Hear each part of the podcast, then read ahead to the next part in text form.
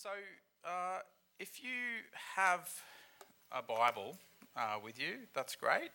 Uh, you might want to open up to the passage that you can see uh, on the screens there this morning. I do have uh, the words from the passage that'll go up on the screen as we work through the passage this morning. But um, for sort of visual effect, I wanted to fit the whole thing on a slide, which means some people in the cheap, cheap seats. I nearly said that the wrong way. Uh, might not be able to see every word. So if you've got it in front of you, that's great. By nearly swearing, yeah, that is a good start. So um, we've got some plans this year to kind of dip into some some uh, big big themes and topics from Scripture in a similar way to last year, where we had uh, really over the course of 2019 this big mega theme, uh, this sort of series uh, within which there was some mini series about exile. Um, that was really, uh, I think, valuable for us last year, and so we're going to do a similar thing this year. But as we um, get organised on that front and, and get some of the big pieces into place, uh, you might have picked up that uh, people are sort of getting free hits for a little while. So it was great last week to hear a bit of what's been on Joy's heart. Next week, uh, I believe we're hearing from Clem similarly, something that God's saying to him. I am just maybe not so great at hearing from God. So I'll, i thought I'd let you in on my, my cheat uh, uh, this morning. And um, what I often do when I'm a bit stuck is I, I go to the lectionary. And um, some of you who've been with us for a while might have picked up that we reference this from time to time. The lectionary is a sort of arrangement of readings from Scripture uh, that's fairly commonly utilised by all sort of all parts of the church around the place. It's maybe a little rare for Pentecostal churches. There are what they call liturgical Pentecostal churches that, that also reference this arrangement of scriptures. Um, but uh, we've heard testimonies from um, people at Cornerstone who, who've talked about how rich it is that they meet a Catholic or Anglican brother or sister on the train, they start talking about God, and they realise they've been looking at the same parts of Scripture, and that's because of the lectionary. So basically, Catholics, Anglicans, Methodists um, use something a bit like this. And um, you can sort of subscribe to it on your calendar uh, if you have a Google Calendar thing going on through the website. Also, if you just Google it, um, there's a website there that you're not going to be able to read uh, that comes up from uh, a seminary called Vanderbilt, and they've done this really great job of arranging the lectionary with artwork and prayers and whatnot. It's not so much a reading plan for Scripture as it is uh, a way of organising worship. So uh, I find it useful. Some people do use it as a bit of a reading plan, but if I sort of need some inspiration, it's amazing how often I'll go there and the psalm of the day will speak right into something that's going on for me. And um, here's an illustration that you might be able to see. We, uh, you know, we'd be used to the idea of celebrating Christmas or celebrating Easter. The lectionary sort of works on the idea that actually the whole calendar is God's, not just those two times of year. And um, you can see uh, for half of the year, you're really in the Gospels following the story of Jesus right through, as presented in the Gospels, and the other half of the year looks at pretty much everything else. So it's like a three year cycle. Um, that's where I'm getting my passage from today. It's just a, by way of explaining. If you want to check it out, it's worth checking out. Again, it's one of those things we're not super, you know, it's not. Um, it's not an article of faith for us. You don't have to say that you're going to subscribe to this on your calendar to be a part of Cornerstone at all, but it's a resource that you might find useful. And um, one of the passages uh, that we're going to look at today comes from today uh, in the lectionary, as I mentioned. Many Christians around the world are observing a sort of a feast day or a day where we think about the baptism of Jesus. Um, so if you looked at the lectionary today, you'd find Matthew 3 13 to 17. It says, Then Jesus came from Galilee to John at the Jordan River to be baptized by him. John would have prevented him, saying, I need to be baptized by you, and do you come to me? But Jesus answered him, Let it be so now, for it is proper for us in this way to fulfill all righteousness. And so John consented to the baptizing of Jesus. It says in verse 16, And when Jesus had been baptized, just as he came up out of the water, suddenly the heavens were opened to him, and he saw the Spirit of God descending like a dove and a on him. And a voice from heaven said, This is my son, the beloved, with whom I am well pleased. Really interesting story. What I'm going to do today is not sort of do an in depth exegesis or analysis of this whole story. We're actually going to Isaiah, as I've mentioned. But I thought it would be a bit of a useful opportunity to maybe show you some of, to use a kind of mathematical term, some of the workings behind why uh, Isaiah 42 is an appropriate passage to look at if we're thinking about the baptism of Jesus. I don't know uh, if you were unfortunate enough to do the more difficult mathematics uh, at high school. I don't know why, but I subjected myself to them. And um, there was some value apparently in the teacher showing us how he got the result she got the result that she got. It was all lost on me. Uh, uh, theoretically, I get how it would have been helpful for me to understand why they did it that way. Um, as I was thinking about this, I was reminded of one of Aesop's fables about the donkey who carries the bag of salt, the two bags of salt. Does anyone know that story? So there's a donkey, and his uh, master has loaded him up with these two heavy sacks of salt, and he's walking along the riverside when he loses his footing and falls into the river. Now, as the donkey is kind of getting pulled out of the river, his load becomes lighter as the salt dissolves, right? So the next day, the donkey uh, is loaded up by his master with these two big bags of cotton. And uh, he's quite grateful that it's, it's a lighter load than the day before. But as he gets down to the river, he's like, This worked out really well for me yesterday. When I jumped in the river, all of a sudden my load was lighter the donkey pretends to fall into the river, goes into the water, and then comes up, and the load, the load is significantly heavier, right? And isn't it the case that um, in life we can sort of think that we've learned a lesson that applies to one situation, and then if we try and use those same principles in another situation that's different, we can end up somewhere quite different. And um, if you know that's significant in any part of life, I think it's really significant with Scripture and reading the Old Testament. Um, growing up, I remember hitting these moments consistently where I was confused by what appeared to be a kind of dissonance between the Old and the New Testament. Um, and uh, I even, you know, there's lots of resources around that are unhelpful. There's Christians who um, do unhelpful things with the Old Testament. Uh, actually, the equation between the Old Testament and the New Testament balances. It's really beautiful as you get to know it, but if you don't understand the workings of it, it's possible that you can come out with unhelpful doctrines like trying to impose, you know, some kind of legal stuff from the Old Testament onto the church.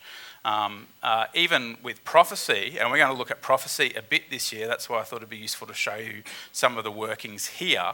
Um, you know, it can have effects, say, on international relations. Uh, that's how big it gets. A, a, a country that maybe has uh, Christians uh, who are making policy can be interpreting prophecy rightly or wrongly and then making huge, important decisions on uh, things like where embassies are and how they relate to certain governments and, you know, who's Gog and who's Magog and all that fun stuff.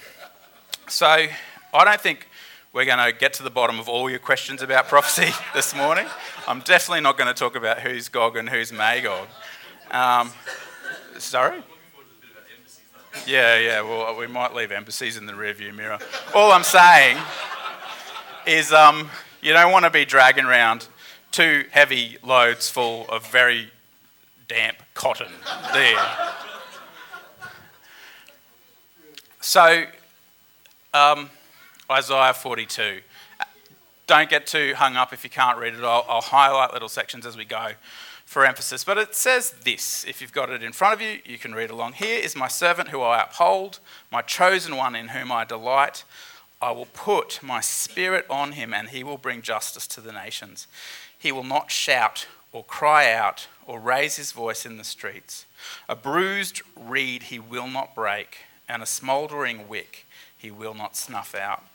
In faithfulness he will bring forth justice. He will not falter or be discouraged till he establishes justice on earth. In his teaching, the islands will put their hope.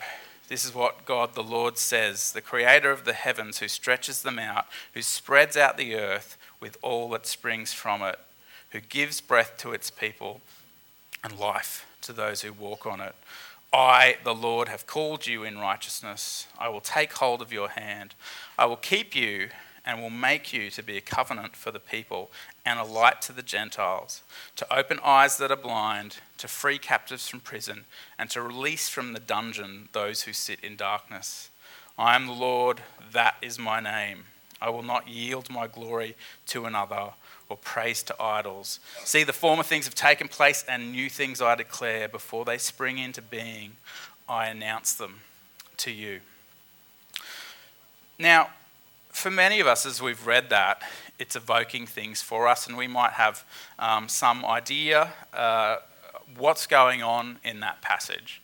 Um, but bear with me, we're going to do some of the workings as we look at this passage. Critically, um, people will read this passage and they will identify the servant um, who I've highlighted in yellow as key to understanding this passage. And we might even find that there's different understandings of who that servant is um, in this room. But the servant, uh, the voice in this passage identifies as being pretty significant. And what's going on in this passage, um, we'll find uh, variations of throughout Scripture. So we've got the Word of God coming, right? Uh, this is uh, from the book of Isaiah. Isaiah was a prophet, and prophets are people who bring the word of God. So it comes to the smiley, blue faced individual, uh, the prophet Isaiah. And he does what prophets do, where he relays this word to God's people. So I've got a little symbol there, the Star of David. It might be a little anachronistic, um, but representing God's people. And some of the prophets you might know will single out just, say, the southern tribes, Benjamin and Judah. Some will speak to the northern tribes. Isaiah seems to be speaking to the whole nation of Israel, which is those 12 tribes represented by 12 stars here. So, someone receiving the word of God and the word of God being for God's people. All of the prophets work like that a word from God to his people. And just to pick some interesting sort of eyeballs out of uh, this passage, here is my here's that key servant whom I uphold. Uh, the prophets declaring, "My chosen one in whom I delight." So he's taking on God's voice here, the prophet, and delivering this message as in God's voice. I will put my spirit on him, and he will bring justice to the nations. Now, it makes sense that this is kind of Israel language. If the role of the prophet is to speak God's word to God's people, and Isaiah is an ancient Israelite, that he is speaking God's word to God's people. This was always God's intention through Israel that, like he promised to Abraham, Abraham's descendants, the nation of Israel, would be um, a representative of God in the world that would help to establish God's justice.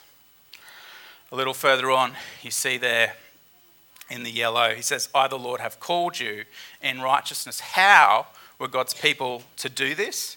Well, they were to live as representatives of God's nature.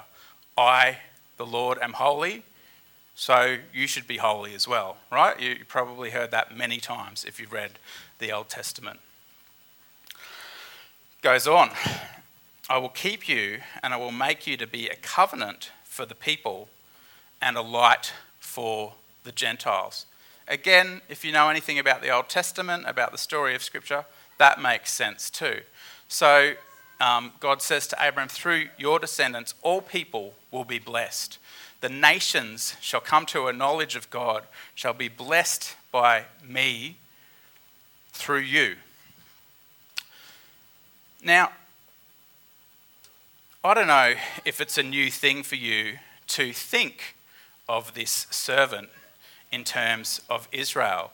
Uh, you might have jumped to assuming that this is about Jesus. Now, that's not a wrong assumption, but again, we're looking at the workings here. Okay, so is it um, unique in Scripture? Am I just making it up that God would talk about Israel as his son or his servant?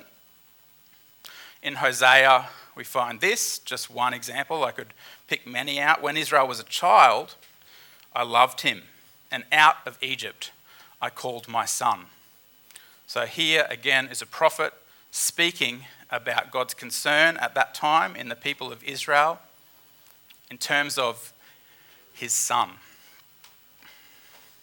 Isaiah 41 just precedes the passage that we're looking at today. But you, Israel, my servant, Jacob, whom I have chosen, offspring of Abram, who I love, you whom I took from the ends of the earth and called from its farthest corners, saying to you, You are my servant. I chose you and didn't reject you.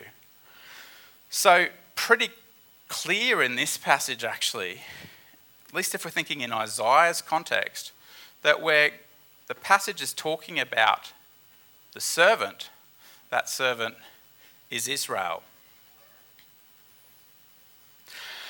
And this is one of those examples because we're so familiar, I would imagine, with the idea that Isaiah points to Jesus, right? And uh, this, this passage is from a section of, uh, of Isaiah's prophecies, often called the suffering or the reluctant servant, the reluctant servant to the nations. If you're like me, you're raised to go, that's Jesus.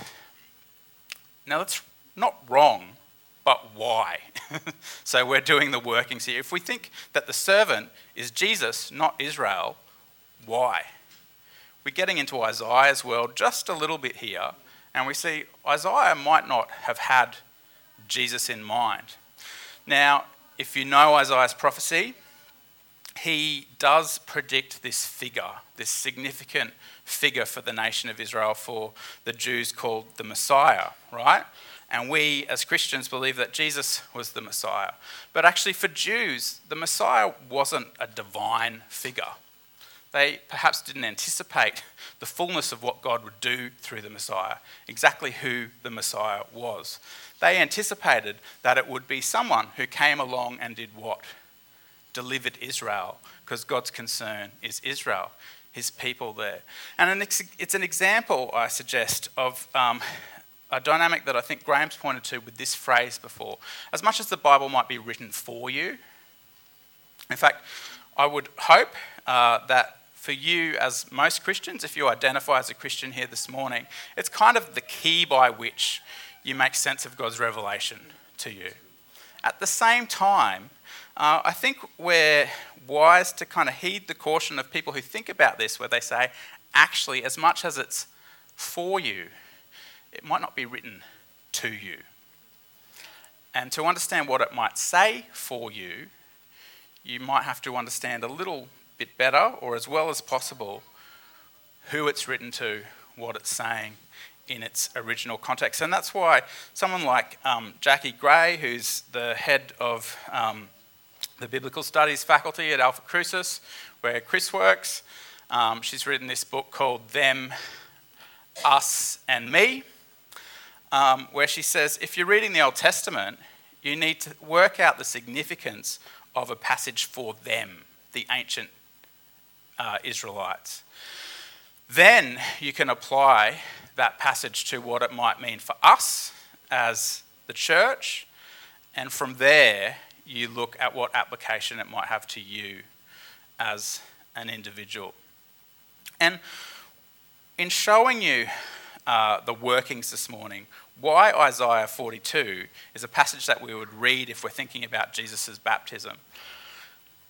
I want to get us to think about the way that Jesus and that little kind of slightly differently shaded blue faced man is Jesus. I know it's an amazing likeness. You don't know what he looks like. Uh, he might look like that. Uh, if, if a grade 8 maths teacher like me is drawing him in a hurry. Uh, the way that Jesus actually is the fulfillment of God's promises to Israel. The way that Jesus um, is the fulfillment of God's plans, not just to us as the Gentiles, but to Israel and to the whole world. Jesus uh, is the perfect servant. So Isaiah's talking about Israel as God's servant. If you know the story of Scripture, you know that the problem was that as much as it might have been God's intention for Israel to be a blessing to the nations, many times they weren't, right? They didn't serve as a light to the Gentiles. As much as God uh, did this amazing thing where he sort of adopts Israel as his children, as his son, they were not a great son a lot of the time. Jesus is perfect in both those senses. He's the perfect, perfect servant who serves as a light to the Gentiles. And we see that by the very fact that most of us here this morning aren't Jewish, right? And yet we've come to worship Israel's God, Yahweh. But also that he is this faithful son, that Israel, being made up of humans like us, couldn't completely be. And so Jesus um, is this fulfillment of God's plan for Israel. And we see this uh, through this strange story that um, comes up for many Christians this morning. What is going on with John baptizing Jesus? Well, I've talked about this before. Baptism is really, uh, amongst many things, but in this case, primarily about the Exodus. It's all about Israel, right? So um, I looked at um, Hosea before. God calls um, the slave Hebrew people out of Egypt. He frees them. He takes them through these waters to their freedom, these waters of death that drown their enemies. He confers on them this identity of children. He gives them promise and a destiny. He gives them a land that he takes them to. And yet, in the first century, this moment uh, that the Nigerian artist Jesus uh, Mafa has um, depicted. Jews weren't feeling particularly like the promises of God were true to them, right? They're occupied by uh, the Roman Empire. Their leadership, both spiritual and political, is corrupt. They feel, even though they're in their homeland, in the promised land, like exiles in the promised land. Rome's pulling the strings, the temple seems to be corrupt, the king is not anything like David. And so, John's message saying, actually, if you feel like an alien, if you feel like an exile, if you feel like the promises of God for you as God's people aren't as true as they could be, come out into the wilderness like your ancestors and come through these Exodus waters again. But it's going to be different this time. You're not going to be able to blame anyone else. I want you to take personal responsibility and say, actually, we haven't been the light to the Gentiles that we're supposed to be. We haven't been the faithful son. We haven't been the good servant. Take personal responsibility. See that your sinfulness as an individual who might be part of the nation of Israel has something to do with that. Come and I will baptize you through those waters of death and you can come up into what God has truly called you into. And the Gospels say that this was such a resonant message that, you know, there were crowds coming out of the local towns into the wilderness to go through those Exodus waters again. And Jesus so resonates with this that he allows John, his cousin, a mere mortal, to baptize him and it goes further, I want to suggest that Jesus doesn't just identify with it, but he fulfills it. He embodies it in a sense. And uh, I, I meant, uh, mentioned this passage already, Matthew 3.17, where it says, And a voice from heaven says, as Jesus comes out of those Exodus waters, This is my son, whom I love. In him I am well pleased. Jesus is doing this thing here with Israel's history, and we can't understand what's going on in Jesus if we don't understand Israel's story. But if you've read the Gospels through this lens, you'll see it's so much bigger than this, right? The relationship between Jesus and Israel, the way that Jesus comes to be the true Israel, the faithful servant, the good son, goes on and on and on. So, as God chooses 12 tribes, Jesus chooses 12 disciples, right? And through, um, and we don't have a lot of time to get into this, but through Jesus' incarnation, life, ministry, uh, death, and resurrection, he establishes a new people of God in such a way that Jesus doesn't just sort of continue Israel's story, but there's this sense in which what Jesus does is he makes it better because he is a better son and a better servant, which is good news for us if we're Gentiles, and most of us are. And so, if you um, have been tempted to read, say, the promises of the Old Testament and claim them for yourself, we made a few jokes looking at Jeremiah a bit last year about how, um, you know, as much as we might love the magnet on our fridge that says um, Jeremiah 29:11, I know the plans that I have for you, plans to prosper you. Well, actually, if you read that verse in context, it's like, I'm going to prosper you in Babylon, and maybe that's a little bit sobering. Um, at the same time, uh, because of the way that Jesus does this, he embodies Israel's story, he fulfills it. If we read the word of God in Scripture, in the Old Testament that comes to a prophet, which is actually God's word to his people, Israel, we're kind of warranted to look for a connection, the way that that word might be coming to Jesus, actually, as the true Son, as the faithful servant. And so, you know, if you want to kind of spend a bit more time meditating on that fridge magnet uh, and claim those promises, I don't think there's a huge problem with it. But what we're trying to do here is, I actually want to point to the fact that it's probably even better than you realise, the story. The promises are more significant than you realise. And you only really get that when you go deep, when you don't just read them on a surface level, but you go, what was God doing through Israel? Through a prophet, through Israel what does that mean with relation to Jesus? Now that Jesus um, does this thing in the incarnation, ministry, suffering, death, resurrection, and I've got the cross there, um, he's not just equal to, but greater than Israel. is the fulfillment of God's plans and purposes for Israel. It means that we are, in a very significant sense, the new people of God. Now, I'm not saying, and this will be a bit of a, a bell for some people, I'm not saying that that means that, you know, whatever's going to happen through Israel is done. But just actually, if you don't um, get the magnitude of what Jesus is doing here, you can actually shortchange um, what Jesus is even going to do through Israel and for all people. So um, we can claim those promises from the Old Testament if we're willing to kind of track them through and see what they really mean. When um, we think about the promises and the plans that God had for Israel, Jesus, in the most significant sense, fulfills those. And so, here's the other great thing, and uh, this links back into a passage that we looked at a couple of weeks ago.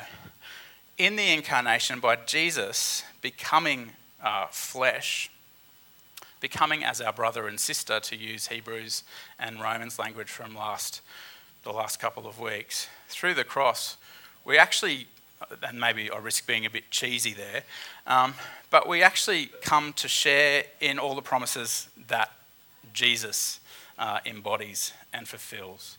Uh, it reminded me a bit as I was thinking about this of Romans chapter 8, verse 17, where it says, Now if we are children, then we are heirs, heirs of God, and co heirs with Christ, if indeed we share in his sufferings, in order that we may also share in his glory. So we can read uh, hope and take hope from, from the prophetic, um, from the Old Testament, but it's because those promises, uh, what God intended to do through Israel, came to fruition and flower in the person of Jesus. So, one way of thinking about it is that word of God that comes, say, to Israel in the Old Testament, um, comes to prophets oftentimes, comes to the authors of Scripture, is intended for Israel and God's people because of Jesus can come to us. Another way of thinking about it is reading Scripture, imagining who God's people are, imagining who God's children are. We can look at it a little bit like this God's children are Israel, Jesus as the perfect Son, the perfect servant. So, uh, just one other example of that, you know, uh, the Israel, after going through those Exodus waters, they wander around in the desert for 40 years. They do all sorts of dopey stuff. Jesus, after he passes through the Exodus waters, what does he do? He goes into the wilderness for 40 days and 40 nights. He resists temptation. He is the faithful son and servant. And because of that, because he does that as a human being who shares our likeness and nature, we have this opportunity because we're in him through his incarnation, suffering, death, and resurrection, to be called sons and daughters of God. That's pretty good news, isn't it? So, Romans, again, now if we are children, then we are heirs, heirs of God, and co heirs with Christ, if indeed we share in his sufferings, in order that we might also share in his glory. I'm going to ask the, the band um, to come up. Um, I'm going to finish in a moment. But, you know, at the risk of this message just being a little bit sort of didactic and, and sort of classroom ish, showing you the workings of the formula, I would encourage you to go back to Scripture if you're engaging particularly with the Old Testament and begin to read it in this way, and particularly this year as we're, we're going to spend some time in the prophets. What are the implications of this equation for the way that we read the prophets? Here's Isaiah 2 again. Uh, 42. I'm sorry. Here is my servant whom I uphold, my chosen one in whom I delight. I will put my spirit on him, and he will bring justice to the nations. To read that again in light of this equation is to read it like this Here is my servant Israel, whom I uphold, my chosen people in whom I delight. I will put my spirit on him, Israel, and will bring justice to the nations. But then also to go, Here is my servant whom I uphold, Jesus. Mindful of the ways that Jesus fulfills God's plans through Israel. And then, and here's the beauty and power of the gospel. Inasmuch as we have faith in Christ, in as much as we accept his suffering and death for us and are willing to enter into that, we can say, Here, in Christ, I'm God's servant, whom God will uphold. I'm God's chosen one, in whom he delights. God will put my his spirit in me. And through me in Christ bring justice to the nations. See, the beauty of this, it's not just that you have a stake as Jesus' brothers and sisters, as God's children in eternity. But actually, your role is not benign. The prophets can speak to the fact that God is going to uh, use you in Christ to achieve all of that good and glorious stuff that He promised Abraham. That the prophecies say that Jesus will establish. We're not just sitting back watching, you know, the powers of the world crash into one another. We're not just sort of locked in a dark office trying to work out who Gog and Magog is. Actually, we're already just being salt and light if we accept gift that Jesus gives us. We can actually play a significant role through God's grace in Christ, in his suffering, in God's great redemptive plan. Isn't that good news? Would you stand? I want to pray for you before we just go into a little bit more worship.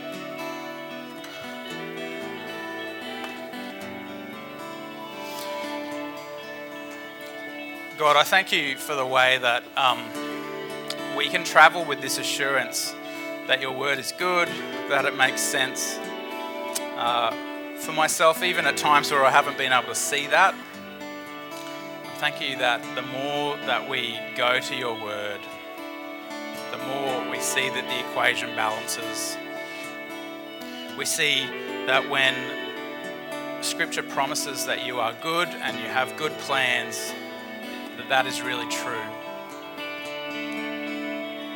Lord, I also thank you that we have the privilege here of standing at the sort of end of uh, a long line of you doing things through humans.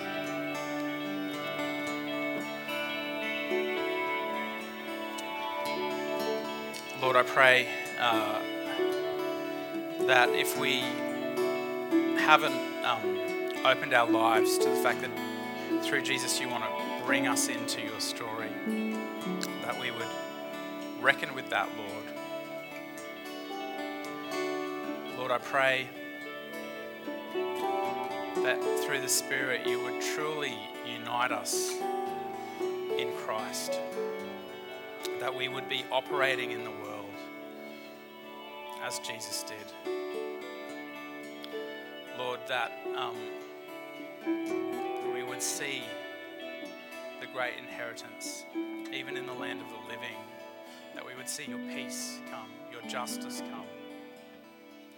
Lord, I pray in the year ahead that you would continue to open Scripture up to us and it would continue to be better than we might have expected.